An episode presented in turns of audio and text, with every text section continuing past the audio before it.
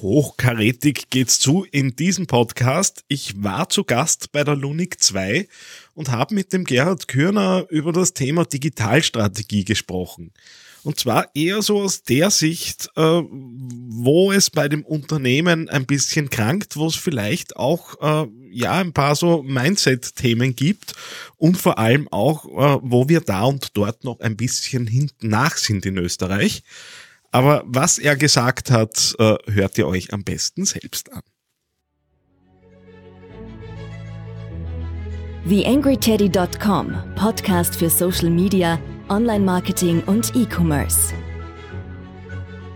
Hier ist dein Host Daniel Friesenecker. Ja, das ist sie, die neue Ausgabe des Digital Success Podcasts hier auf theangryteddy.com. Wie immer sei mir noch gegönnt, dass ich kurz ein bisschen hinweise auf die Dinge, die da so bevorstehen. Am 12.04. wird das Thema Low Budget Online Marketing in der Marketing Matinee eben über die Bühne gehen. Würde mich freuen, wenn ihr da dabei seid auf der Website im Bereich Leistungen unter Seminare findet ihr ein bisschen Infos und könnt auch die Tickets dort sichern. Äh, Mitte Mai geht es dann weiter mit dem Thema Bloggen. Das heißt, wir werden Freitagnachmittag und Samstag den ganzen Tag damit verbringen, einen Blog auf WordPress aufzusetzen und auch selbst zu hosten. Das heißt, nichts da mit Baukastensystemen und so weiter, sondern wirklich äh, was eigenes sich aufzubauen, das dann auch äh, ja, portier- und transportierbar ist. Gleich vorweg der Ankünder auch zum Thema Podcast, äh, Seminar, Bootcamp, wie auch immer ihr das dann nennen wollt. Mitte Juni wird es dann genauso einen Termin Freitag, Samstag geben. Äh, dort wär, ist wirklich das Ziel, nach eineinhalb Tagen äh, die erste Podcast-Folge soweit fertig zu haben, dass sie launchen könnte. Äh, wer da nähere Informationen haben möchte, schreibt mich einfach an. Äh, ich bin gerade dabei, da so die letzten Dinge ein bisschen zusammenzutragen, weil das äh, ein Seminarkonzept ist, das es in der Form bis dato nicht gegeben hat. Ja, und natürlich die Gruppe zum Podcast. Einfach mal nach äh, Digital Success suchen, dann findet ihr auch eine Gruppe, die hier zu diesem Podcast dazugehört. Los geht's mit dem Gerhard Körner. YangryTeddy.com Social Media Podcast. Ja, ich sitze bei der Lunik 2, äh, habe gerade eine ja, durchaus beeindruckende äh, Führung durchs Büro hinter mir und mir gegenüber sitzt der Gerhard Kühn. Hallo Gerhard. Hallo Daniel, Christi. Ähm, gleich mal zu dir, erzähl mal ein bisschen von dir. Wer bist du? Was bringt dich äh, auf deinem Weg in Richtung Lunik 2? Was waren so, so deine Stationen bisher? Ah, das ist in wenigen Worten manchmal gar nicht ordentlich erzählbar. Äh, ich habe 46, 47 lang gebraucht, bis ich überhaupt an die Stelle gekommen bin, wo ich unbedingt hin wollte. Ähm, ich habe es vorher auch nicht genau gewusst. Äh, komme aus einer Unternehmerfamilie, ähm, habe eigentlich Anfang der 90er Jahre schon mit Film, Video und digitalen Video begonnen, habe einmal versucht, 91, 92 CDI am österreichischen Markt äh, zu etablieren, CD Interaktiv, Full Motion Video, damals hat es auf einer CD-ROM kein Video gegeben habe mit Klaus Oppitz, einer der Mitbegründer von der Tafelrunde und wir sind mhm. Kaiserproduzenten, dann Musikvideos und versucht digitale Sachen zu machen. Haben dann unter dem klingenden Namen Büro Extrem auch die ersten CD- und HTML-Projekte gemacht und wir haben das Jahr 95 geschrieben, also ich weiß noch, unsere ersten Projekte haben HTML-Code kopiert und einfach nur die Fotolinks tauscht. Ähm, sind dann immer stärker in den Video- und TV-Bereich eingestiegen. Ähm, haben 95 den Stopp, Staatspreis für Werbefilm sogar gewonnen gehabt, dann auch schon mal für einen interaktiven Kinospot, hab dann für einen äh, Wolf-Dieter Holze WT1, LT1, KT1 aufgebaut, äh, bin dann zur Föstalpine gekommen, äh, rund um die 2000er Jahre, äh, war dort für das damalige Group Content Management, das war diese super Hype-Zeit, ähm, für E-Business und alles Mögliche zuständig, war dann sehr viel im Ausland, war für die Automotive-Division, für IT zuständig, obwohl ich gesagt habe, dass ich weder SAP buchstabieren kann noch IT-Ausbildung habe, aber das war zum Glück nicht so wichtig. Habe dann viel Mergers und Acquisition machen dürfen, sind von 100 auf 800 Millionen mit lauter kleine mittelständische Firmen gewachsen.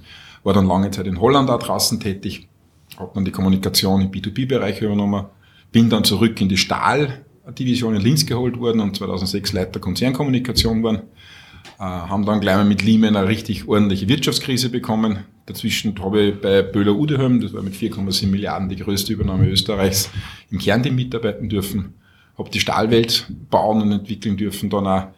Und im Prinzip viel an Strukturen in Asien und dann Nordamerika noch aufbauen dürfen, bis ich dann den Schluss gefasst habe, entweder bleibe ich für immer in einem Konzern oder ich mache nur mal was anderes.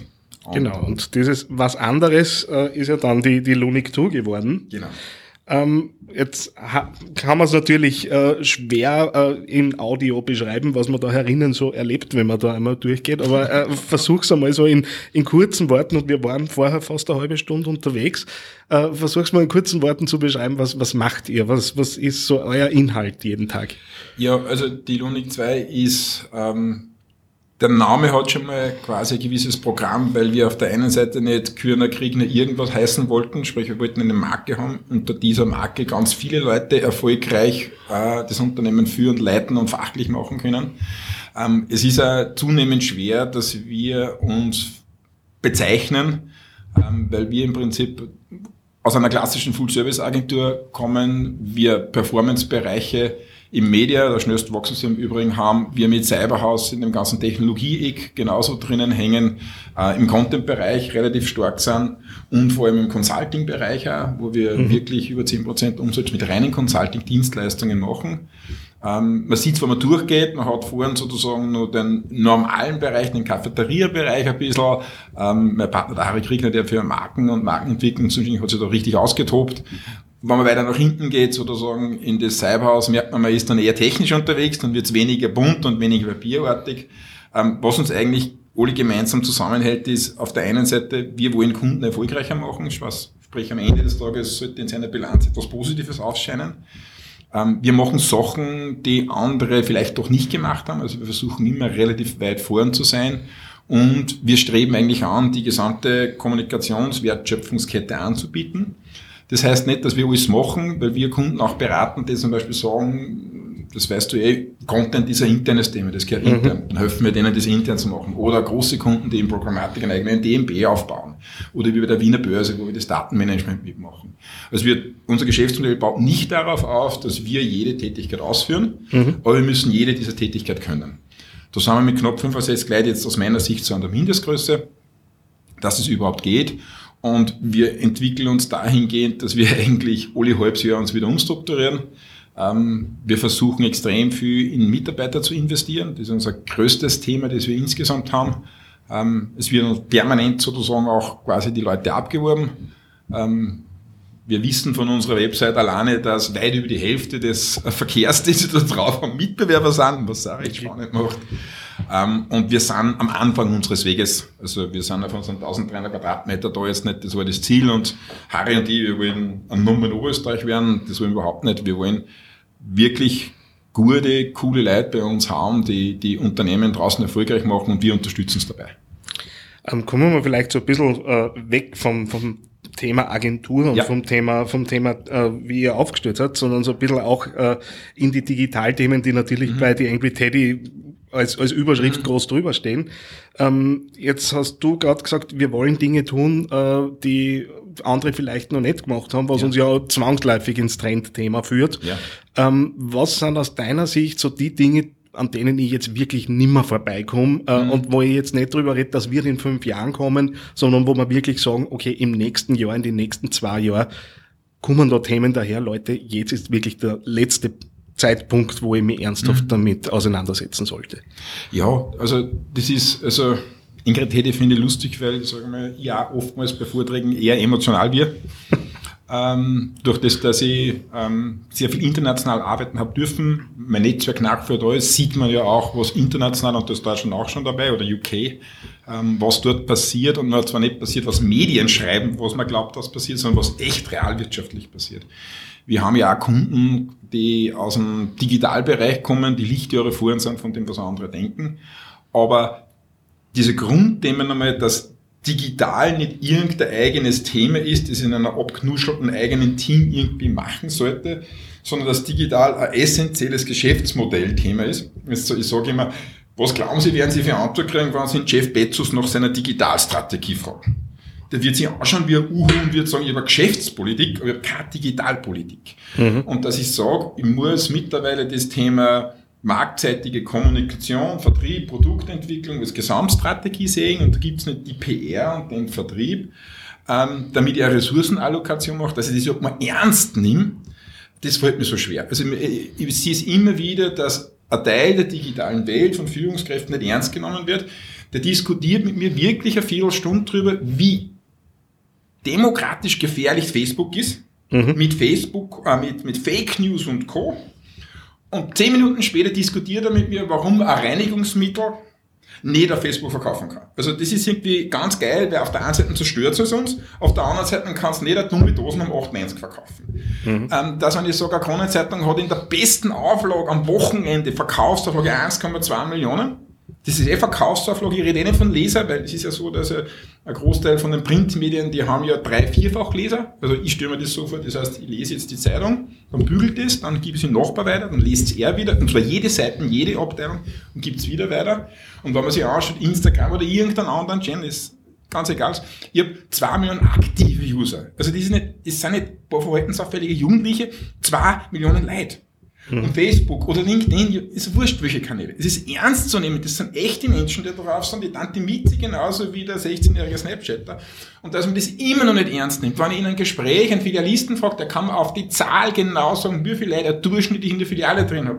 Und wenn der Vorstand eingeht, wird die zu Tode geputzt, damit die super glänzig ist. Und die gleiche Person kann mir nicht beantworten, wie viele Leute hat er auf der Website, auf seinem Kanal, welche Produkte schauen sie sich an, andere Dinge. Das war wie wenn Sie in Wolfgang Eder, der Föstalpine von seinen vier Divisionen fragen, Herr Eder, sind zu fein, was hat denn die Stahldivision für einen Umsatz? Und er würde dann sagen, da haben Sie recht, das trecken wir ganz genau. Im Detail kann ich nur aber jetzt nicht sagen, reiche ich Ihnen nach. Und das höre ich oft dann. Und dann kriegt man dann nur irgendwelche Analytics-Daten zugeschickt, wo man dann nachfragt, wer liest den Scheiß? Niemand. Und dieses Ernstnehmen von den Themen, dass es geschäftsrelevant ist, dass einen Plan und eine Strategie braucht, unabhängig ist von den Einzelthemen, ist nach wie vor ein Problem. Und das zweite Problem ist, dass seit Jahren sagt jeder Mobile First und hin und her. Und bei jedem tut mir leid, scheiß Website-Projekt, das ich irgendwo sehe, sehe ich richtig geile Screens, wie unser Desktop ausschaut und dann ist meistens unten rechts im Eck ein Handy, in dem eine abgespeckte Desktop-Version drinnen ist. Mhm.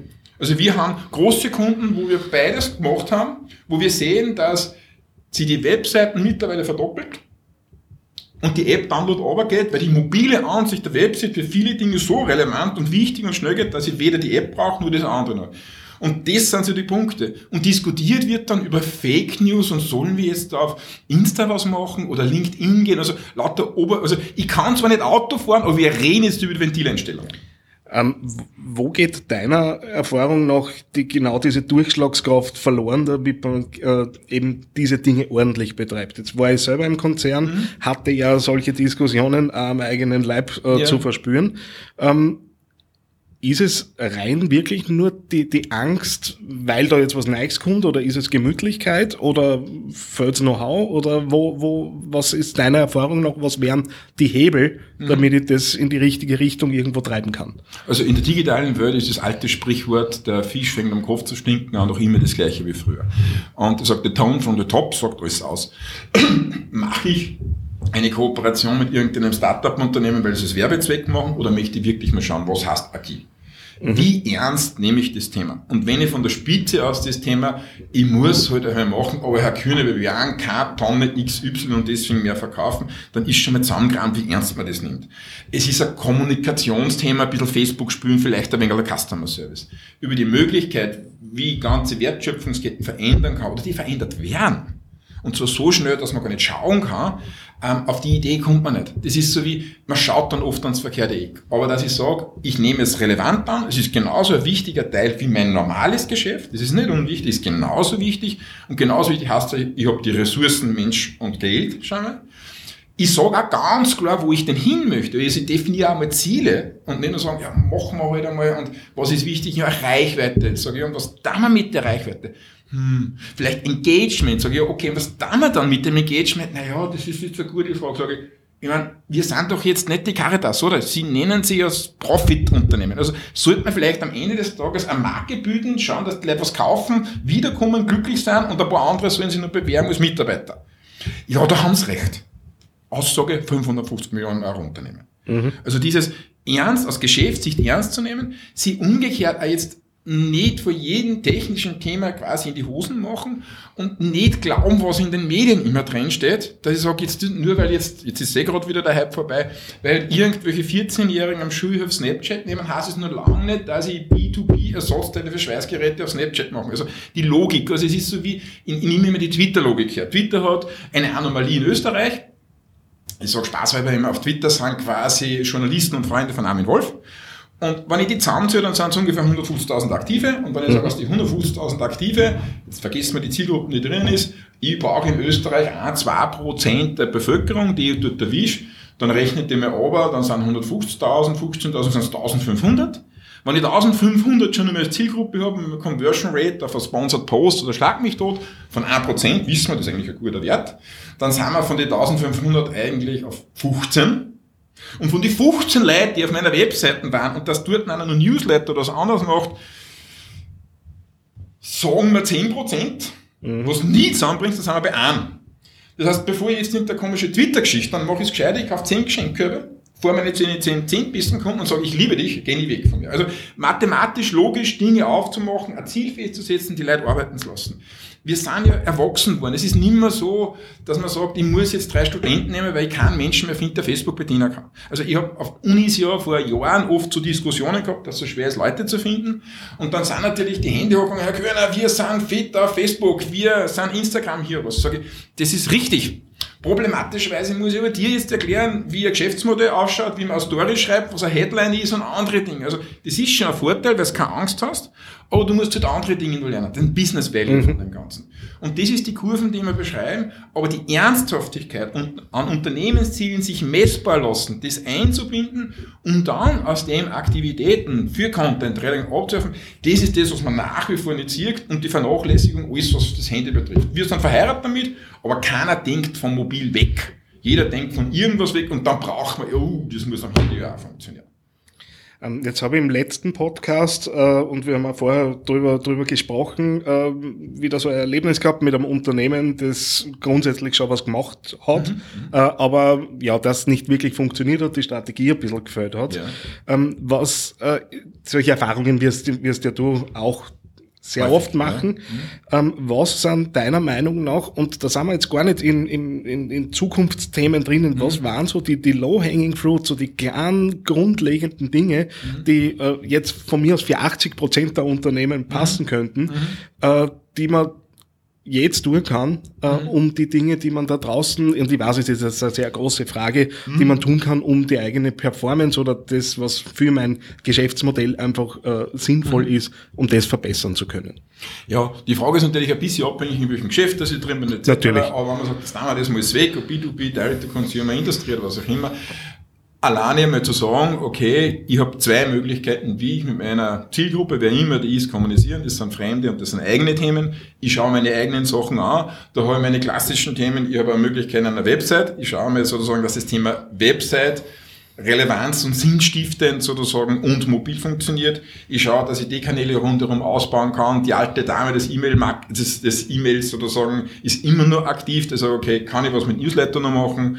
Und gibt es irgendeine andere Möglichkeit, wo ich einen Service bin, damit ich mir festlege, was sind meine Channels, mit denen ihr Reach ausmacht, dann lege ich fest zu sagen, gibt es irgendwas, wo die meisten Leute unterwegs sind, wurscht, ob das jetzt Facebook oder irgendwas anderes ist, wenn es irgendwie dazu passt, oder LinkedIn gerade, Rising Star, und definiere das einmal und vergiss einmal alles andere, was rundherum ist. Leg dann fest, was habe ich an nutzbringenden Informationen für meine Zielgruppe, nutzbringend, sinnstiftend. Ich sage immer, ich muss den Sechsjährigen und Vorstandsfilter schaffen. Äh, da kommt meistens quasi das große Gelächter, das meine ich aber ganz im Ernst, weil der eine versteht es nicht und der andere hat keine Zeit. Der hat einfach mal jetzt 30 Sekunden Zeit. Und alles andere wegzuräumen, ausmisten, alles weg, was irgendwie weg ist, wirklich was Sinnhaftes auch drinnen zu haben, weil ich sage einmal, wir sind der professionelle Partner der Dienstleistungen ihrer Wahl, hundertprozentig vertrauenswürdig und wir stellen den Kunden in den Mittelpunkt. Bullshit. Es gibt keinen, der sagt, ich ziehe über den Tisch, ich bin der Arsch der Nation und ich will das nicht. Also, was leist du, was willst du von mir? Und das mal zusammenzukriegen auf eigene Kanäle, das messbar machen, dass es funktioniert in einer hohen Frequenz, um zu schauen, das echt rauszufinden, was treibt denn meine Kundschaft da draußen? Dieses Lernen zu verstehen, was meine Kundschaft, ist überall die Basis einmal. Und dann kann ich drüber nachdenken an alles andere. Aber solange ich nicht einen Kommunikationskanal zu meiner Kundschaft aufbaue, wo ich mitkriege, was treibt ihr, was interessiert und was will ihr, brauche ich nicht nachdenken. Ich brauche keine gemeinsamen Produktentwicklungs- Bewertungsthemen machen, wenn ich keinen Dialog führe, wenn ich keine Bereitschaft habe, mit zu öffnen oder Diskussion zu machen. Die ganz alten PR-Geschichten. Du hast eine Bürgervertretung so zusammen gemacht, damit du erklärt hast, warum jetzt mitten in der Stadt ein Stadion passt oder was anderes. Und das auf digital. Und da brauche ich Verständnis, Strategie und Planung im Haus. Ich kann mir Dienstleister holen, Spezialisten wie die, die einem helfen. Aber ich brauche das Verständnis im Haus. Ich kann Verantwortung und Steuerung nicht delegieren. Und das würde ich sagen, das ist bei alle gleich. Ich muss immer mal anfangen, wie schaut das aus? Und dann dazu auch eine Organisation im Unternehmen, die es leistungsfähig macht, am Daily Business wiederkehrend in einem umkehrenden Prozess Tag für Tag abzuwickeln. Und wenn ich die Dinge nicht habe, brauche ich gar nichts mehr drauflegen. Ohne dem Fundament kann ich mit nichts weitermachen. Ähm, jetzt habt ihr, äh, und wir haben hier im Besprechungsraum, ist das Thema Authentizität ja durchaus auch äh, ein Thema. Mhm. Äh, generell so ein bisschen, äh, ja, für mich, seit ich mich begonnen habe, damit ja. äh, auseinanderzusetzen, wie Kommunikation im Social Web zu laufen ja. hat, äh, ein bisschen ketzerisch gefragt, wie hochglanz darf Content überhaupt noch sein?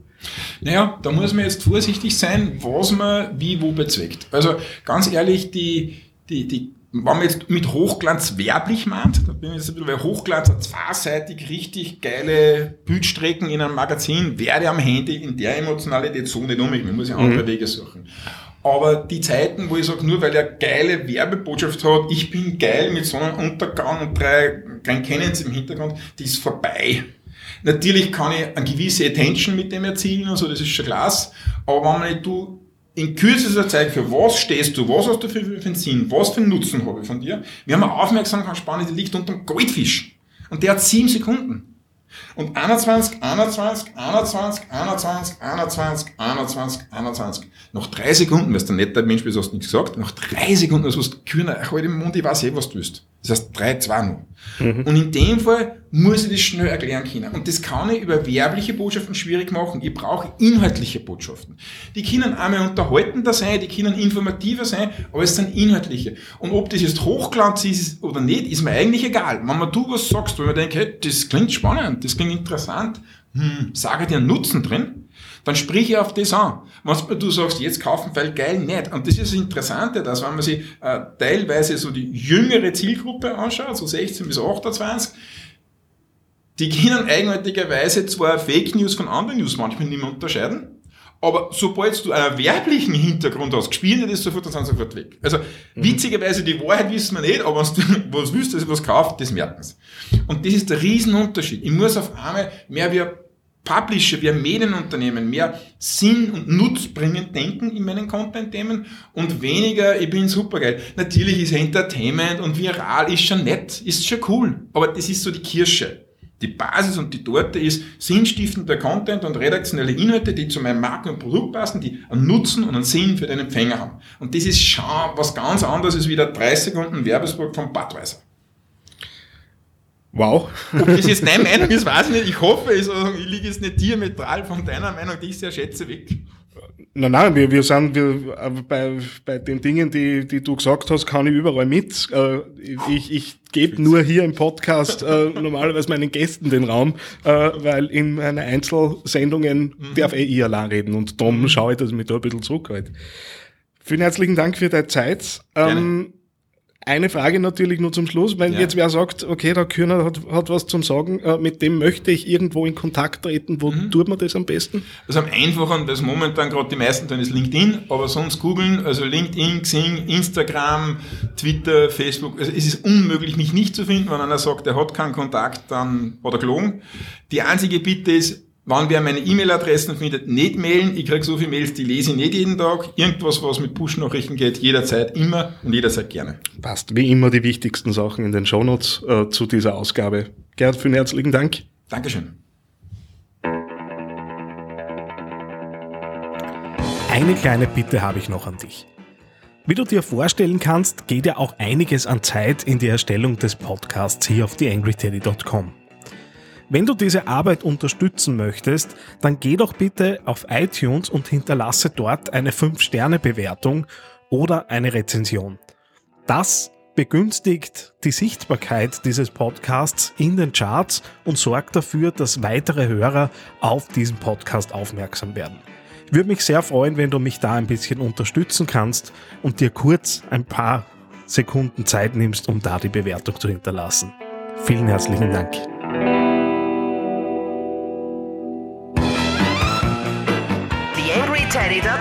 Podcast. Podcast.